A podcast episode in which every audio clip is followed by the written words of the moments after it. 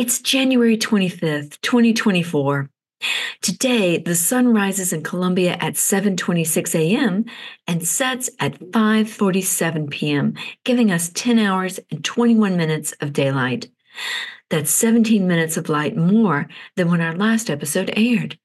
These small minutes appearing at the day's beginning and end are adding up.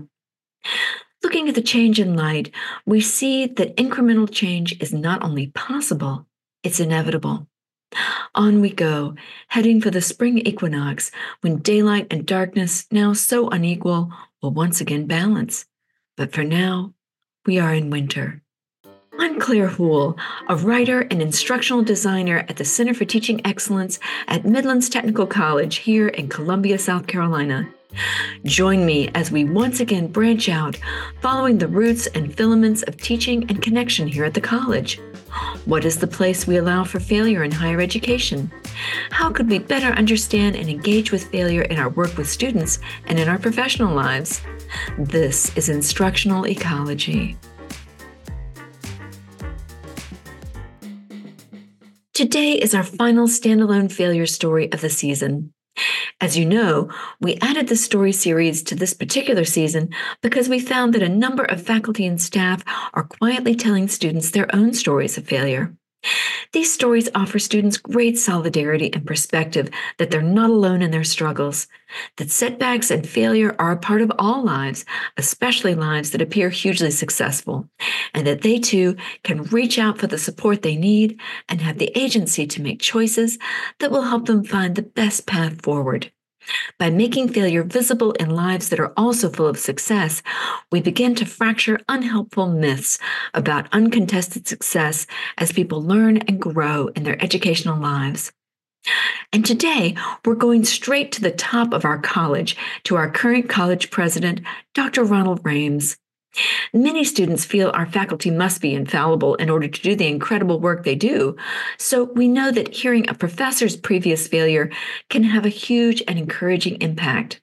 So, a failure story from the leader of the entire college must have great meaning for students and also for faculty and staff. We talked in episode one this season about the myth that successful people have career arcs that go in straight lines with few challenges or changes, setbacks, or disappointments. Let's keep busting that myth and keeping ourselves in the real world and not an ideal projection. Today, we'll hear the story of a college freshman here at MTC who's taking the required English writing course, as many of our students do, as many of us have done in one place or another. And when he received his first marked essay back, the grade was absolutely not what he expected or hoped for. In today's story, we'll hear about how the young Dr. Rhames was at a decision point right at the start of his college career. We'll hear him narrate his choices and the choices of those teaching him. Dr. Rhames announced this past fall that he will be retiring in the summer of 2024. So we're speaking again to someone looking back at an almost complete career. What a vantage point to have such a rich history to consider and make meaning of through reflection. He'll tell us how he's come to see the place of failure in a lifetime of work and personal exploration. Let me also tell you, Dr. Rhames is the only guest I've ever had to ask me for a second pre interview before recording our conversation because he wanted to think carefully about our project and to choose a story from his long career that he felt would speak best to our student body, about whom he cares so deeply to want to get it right, to take the time to think things through, to think about one's audience and choose what point of connection one feels would have the greatest impact and use for that audience. To me, these are the beautiful arts of care and connection. In our conversation, you'll hear Dr. Rhames' quiet trust in our community as he tells his story with no fear about its reception. To have integrated mistakes and failures so much into the narrative of a life that they are no longer a source of harm, but only meaning is a beautiful thing and something I hope personally to achieve and also that our students and community might reach as we move further into our lives and careers. Here we are, our last standalone failure story, recorded as Dr. Rhames moves through his last year as president of MTC. I am Ron Rhames, president of Midlands Technical College. I came to MTC as a student back in 1976, graduated in 1978. Uh, went on and got my other degrees and that kind of thing. Came back to the college, and on April Fool's Day, 1990, uh, served as the college's chief financial officer until about eight years ago when I became president of MTC. When I came to uh, Midlands Technical College as a student uh, many, many years ago, having to take uh, certain courses, uh, one that would prepare me, I, I think, as a student and for for a career, I had to take a writing class. And uh, being a new student and what we would call a non traditional student, because I didn't come to uh, college right out of high school, I was out of high school for three years before joining and deciding to come to college. And, um, and so I had to take this writing class. And this writing class uh, was just a general writing class that um, uh, all students, I think at that time, was required to take. And uh, one of my first assignments that the instructor uh, gave us was to write this essay. And I believe it was a one page essay that we had to write. And uh, I don't remember the subject of the essay, but uh, I do remember writing the essay, essay and giving it to the instructor. But when I received the uh, paperback, the paper was all marked up and uh, had a conversation with the instructor about it, and uh, essentially she told me at that time that um, she had concerns about my writing ability, and uh, essentially said that you're you're not a college level student, and um, that caused me really, really some concern. I walked away uh, personally hurting. Um, thinking that perhaps she was correct. And uh, I then I spent some time looking at the the paper. Again, uh, while I was looking at the paper, I still was uh, feeling really sad and thinking that uh, at this moment, before I really get into my college career, that I wasn't going to make it because of what she had said. And so, reading the paper, I realized that um, she was correct. Uh, perhaps the way she did it could have been done differently, but the reality of it is she was correct in my uh, failure to use good writing techniques. Uh, I had learned the basics while I was in high school, but I really didn't understand the need to apply those things. I think perhaps I was in a hurry uh, like uh, students, uh, and I'm certainly was a student at that time, would do wait to the last moment to to do this.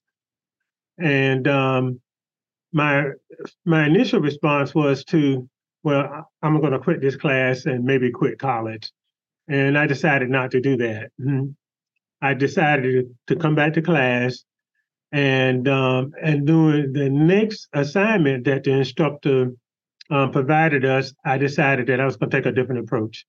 First, I decided that I was going to uh, not wait until the last moment to address this this uh, this assignment that the instructor provided us, and um, and so, as I recall, I had the the the assignment was, was to write on a current event, and that current event at the time was about nuclear weapons and those kind of things. And, and I had read that article of, of interest because it concerned me that a weapon was being created that would kill people but leave the buildings intact, you know? And so that, that concerned me and, it and it sticks with me and still con- I'm still concerned with that kind of thing today. You know, I, I do know that weapons and those kind of things are un- unfortunately necessary. Uh, and but it, it, concerned me, so I decided to write about that that article that I had read, and so uh, I think because of my concern about the subject, perhaps made me pay more attention to what I was writing. And because of that, I think that I was able to think and write clearly my feelings and my concepts and ideas about the article I had read. Also made me pay uh, pay close attention to uh, fundamental grammar that you need to um, when you're writing. And so, because of that, um, the instructor gave me a passing grade. I don't recall it was an A or a B, but it was not a failing grade. I know that, and I felt encouraged because because of that. I could have easily uh, given up. In fact, I came really close to uh, giving up uh, doing that process. I could have said to her, you know, you're wrong, and argued with her. But after getting over my hurt feelings, I was, you know, able to step back and saw what I did wrong, and uh, and hopefully, by deciding not to quit and getting another opportunity to do this, then um, uh, it made a big difference. My lesson is that uh, it is very serious. You know, being able to communicate in writing is critically important. And so, because of that lesson, I'm not sure if this was her intention that I learned from that experience. It made a huge difference uh, in my life. And so, um, uh, by the end of the course, um, the instructor came to me and talked to me and and essentially admitted that her approach was wrong and what she said was wrong, and and actually made me feel much better. And I think it really helped me with the rest of my academic career. So, in this season, we've been asking people all over the college, you know, established professionals to tell a story, to be willing to say, you know, it hasn't always been smooth sailing for me. I have failed things, I have had a change of course. And here you are, the president of the college, able to tell us that you were once an MTC student and you also have sat in that seat and you have received that paper back that said, no good, not, this is not quite what we need. Uh, and you chose to tell it publicly, which is the whole point of this. Maybe you could tell me a little bit about what you hope a listening student or a listening faculty member or staff member might draw from your story today. So let me start perhaps with the student perspective, and which is perhaps the most important. First, first, don't give up. Uh, one grade won't define the course in most cases. It certainly won't define your academic career, and it's not going to define your professional and personal life. And so, message that I would ask students to take away from this is don't give up.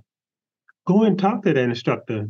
Step back and, and decide what it is that I could have done better. so I would say again, just don't give up. Remember that there are always uh, opportunities to correct your mistakes.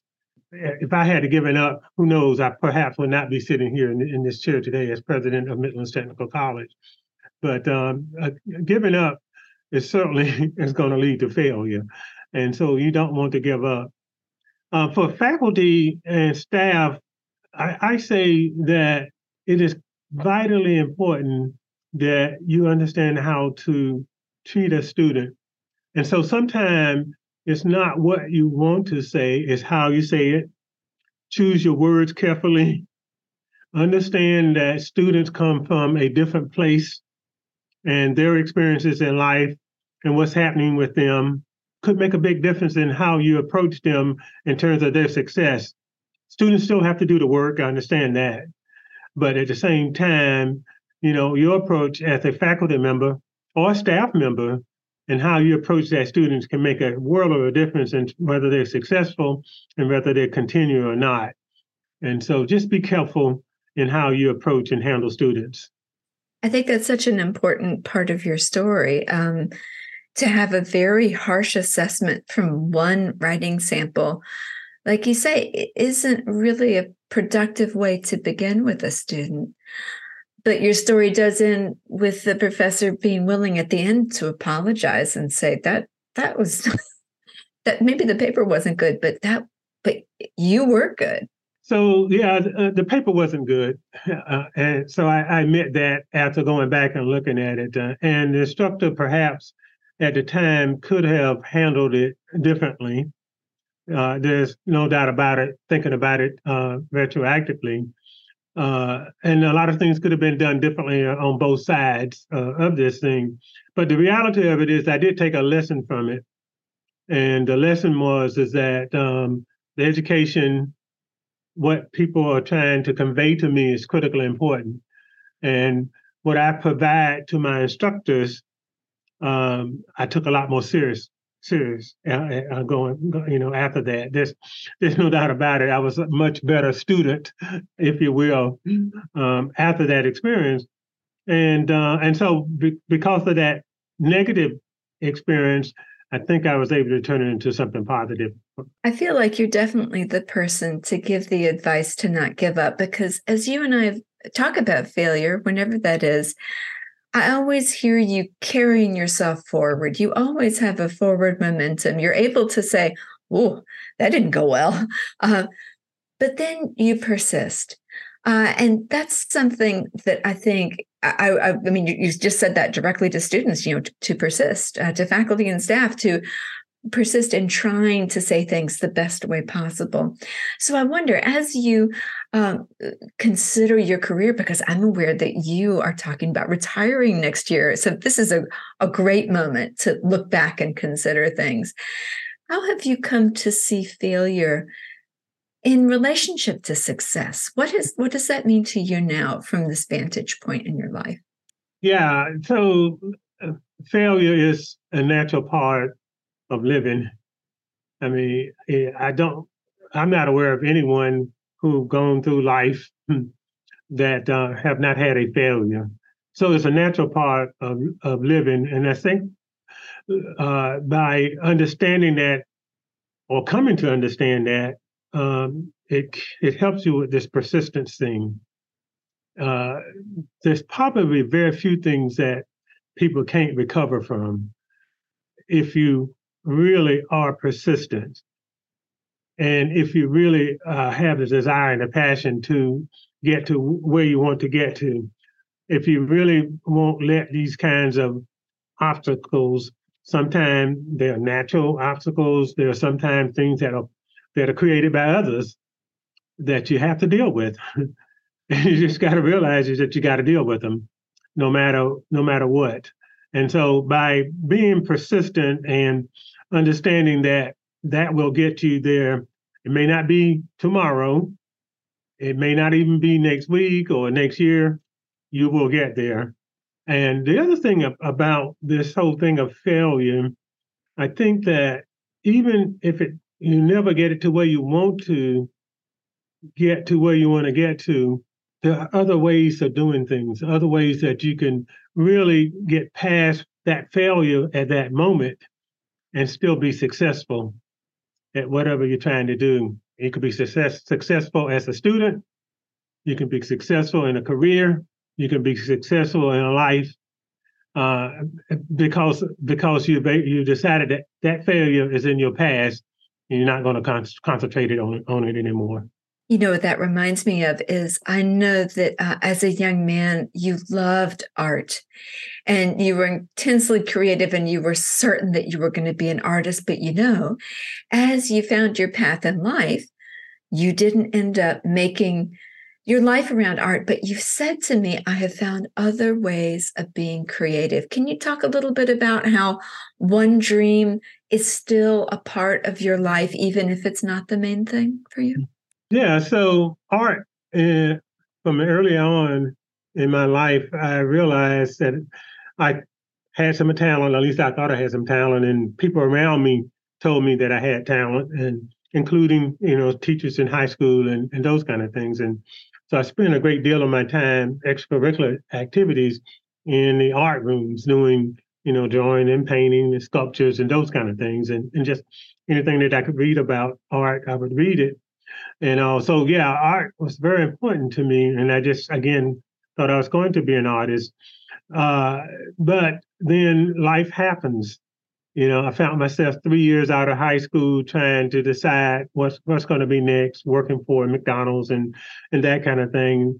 And then um, someone at McDonald's made a decision to make me a what they called a swing manager at that time, and that caused me to develop an interest in business and what I've learned uh, over my career, uh, in business, creativity is essential. Now, there are a lot of sense, there are a lot of things that are that are, are exact and that you have to do. For instance, in accounting, the debits and credits got to balance, and I understand that. But management decisions are, are rarely structured or formatted or a formula exists. And so sometimes you have to make decisions that are creative that's going to impact yourself and more importantly, going to impact others. And so sometimes you have to have to do that. And I, and I learned that that that creativity on the artistic side can be creative on the side of you know doing business, and I would suggest in life as well.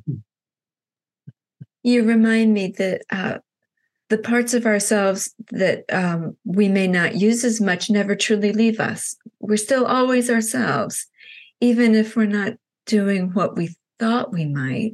That's right. Um, you know, even though I don't paint and draw like I used to, and maybe one day I will, I don't know because I'm retiring, who knows?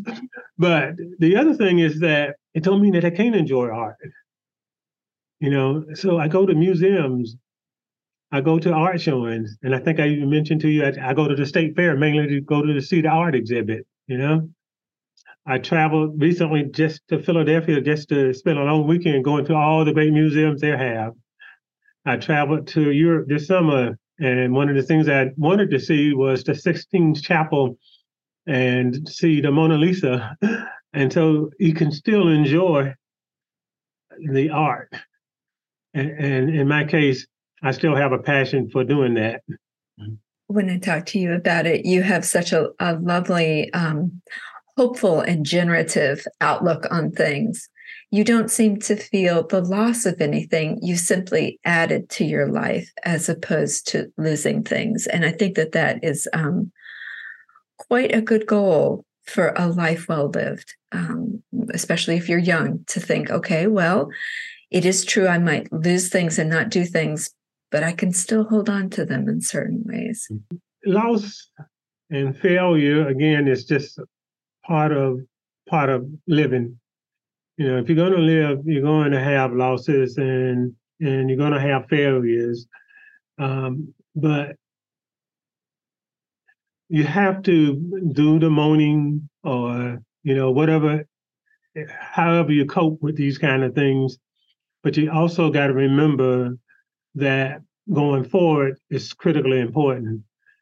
It's important to you as an individual in terms of your life and your career and your success, but equally as important to the people who you lives you touch. So if you got a family, you know, sisters and brothers or children of your own, um, if you are part of a group or a team you're going to touch these people's lives. And so, despite the difficulty that you may be going through at a moment, and I realize some moments takes more time to get over than others, you still have to eventually uh, be a part of those people's lives and continue to uh, impact them. And so, for me, that's been always my my belief is that I still gotta I still gotta go on and uh, and so when those kinds of things happen, I'm able to really um, put it behind me eventually, and and really uh, start focusing on what's going to happen the next moment, tomorrow, and down the road. You're such a forward-looking person, and I wonder what you are hoping for the college in the future. Uh, I know this place means a lot to you.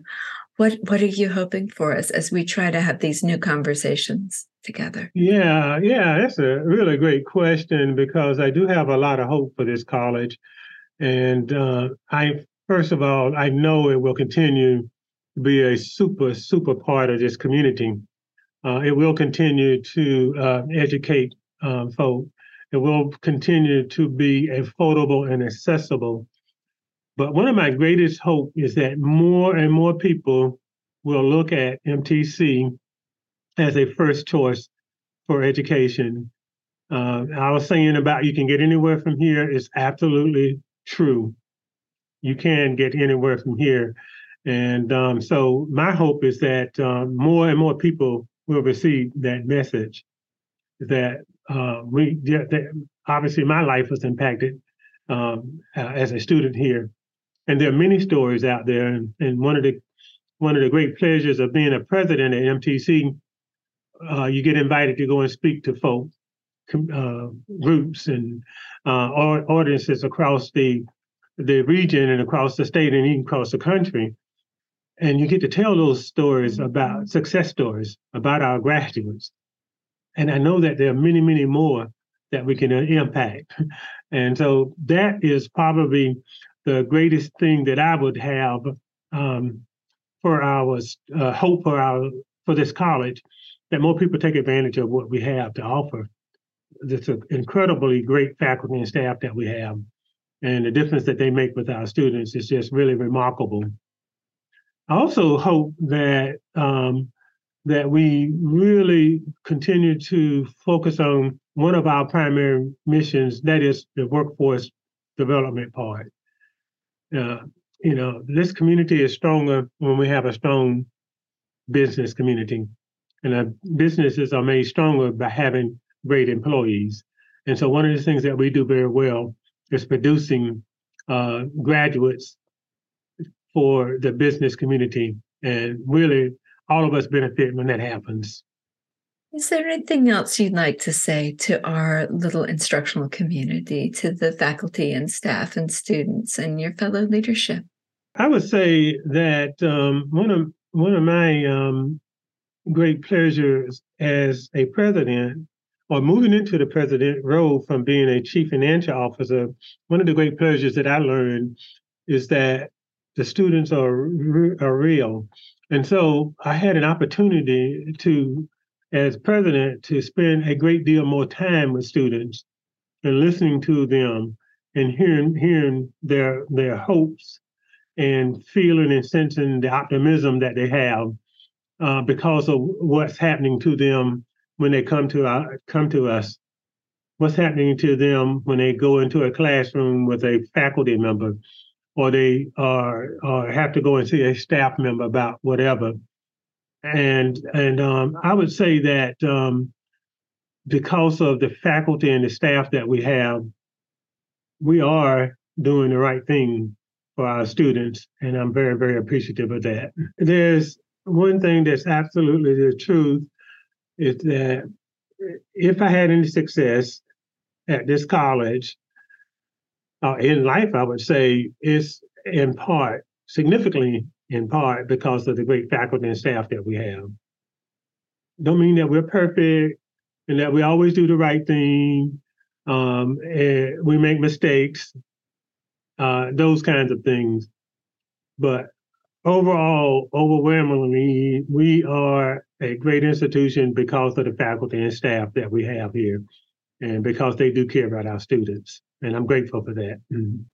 Dr. Rhames, it's been a joy to talk to you. Thank you so much. Uh, it's been my pleasure. And um, I wish you much success. And I hope that this is very helpful to our uh, students, our faculty, and our staff. Thank you very much.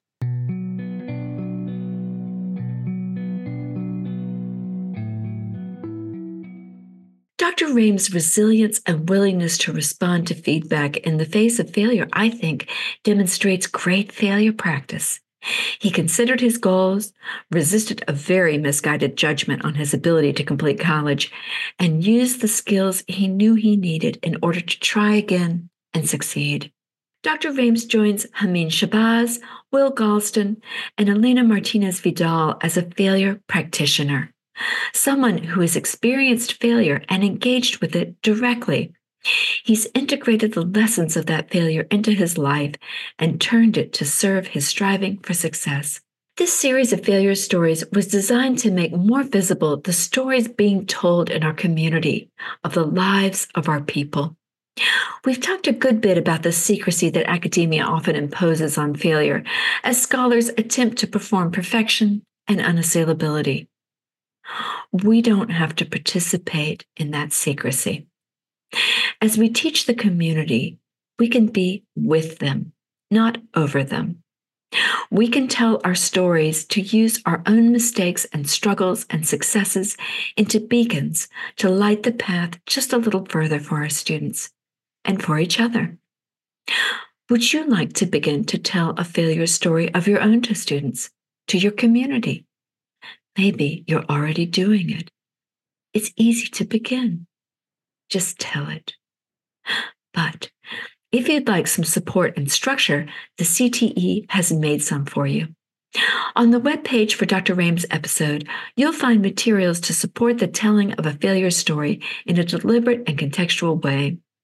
You'll see the questions that I used when creating the failure story episodes so that you can think through your story and greatly increase its impact on your students and their learning goals. Spontaneous storytelling is a beautiful and powerful thing, but to take the time to choose a story, to plan its telling, to provide crucial context and the lessons it's brought to you. Well, that is art. And that is great planning for student learning. These four failure story episodes are part of a season, but they're also designed to be used individually. Could you use any of these four stories in your classes? If you want to start talking about failure differently, how could you add Dr. Rhames' story to a lesson on facing failure, on recovery, on reattempt, on proving the haters wrong? You can link students to these failure stories and talk about them in class. The podcast has always been meant as a teaching tool. Maybe you already see a way you can use it in student learning. Also, if you'd like the CTE to help you produce your story as a video or as an audio file like our podcast, please contact me. I would be happy to help you create something that you can use over and over in your in person or online formats. I know so vividly how busy faculty are with their teaching loads. I'd love to get you a little further down the road by doing some of the groundwork for you in a failure story project. Telling a story may seem a small act in the face of the massive amount of content that faculty teach. But what is life and connection other than a series of small acts over and over that are the filaments of life giving connection? Like roots or veins, like nerves or mycelia, like cables or bridges, stories and the trust they require to tell and receive are the materials of the webs of connection we know students need to succeed. And the connection that faculty and staff need to feel they belong in a workplace, that their lives are well spent as they earn their living. Tell your stories. Tell them to your students and your coworkers. Tell them to me. Let me help you tell them. And by telling our stories, let's create the culture of trust, of honesty, and ethical response that we would all like to live and work in. Small acts. Honor what you're already doing and add in what you'd like to see in our community. It's always an honor to be a witness to your lives and work here at the college. Join us next time when we begin a pair of episodes about grief and loss in higher education. In our next episode, we'll add up a few things we've heard over the season about the expression of the emotion of failure from that particular lens. We'll hear a bit more from Professor TJ Kimmel about his experience with failure in higher education, and Counselor Centrell Leggett will be back to talk to us about how we as an instructional community might begin to think about and better respond to student grief over failure. Join us next time as the light slowly returns to our part of the world, further into the brand new year and deeper into the web of our community.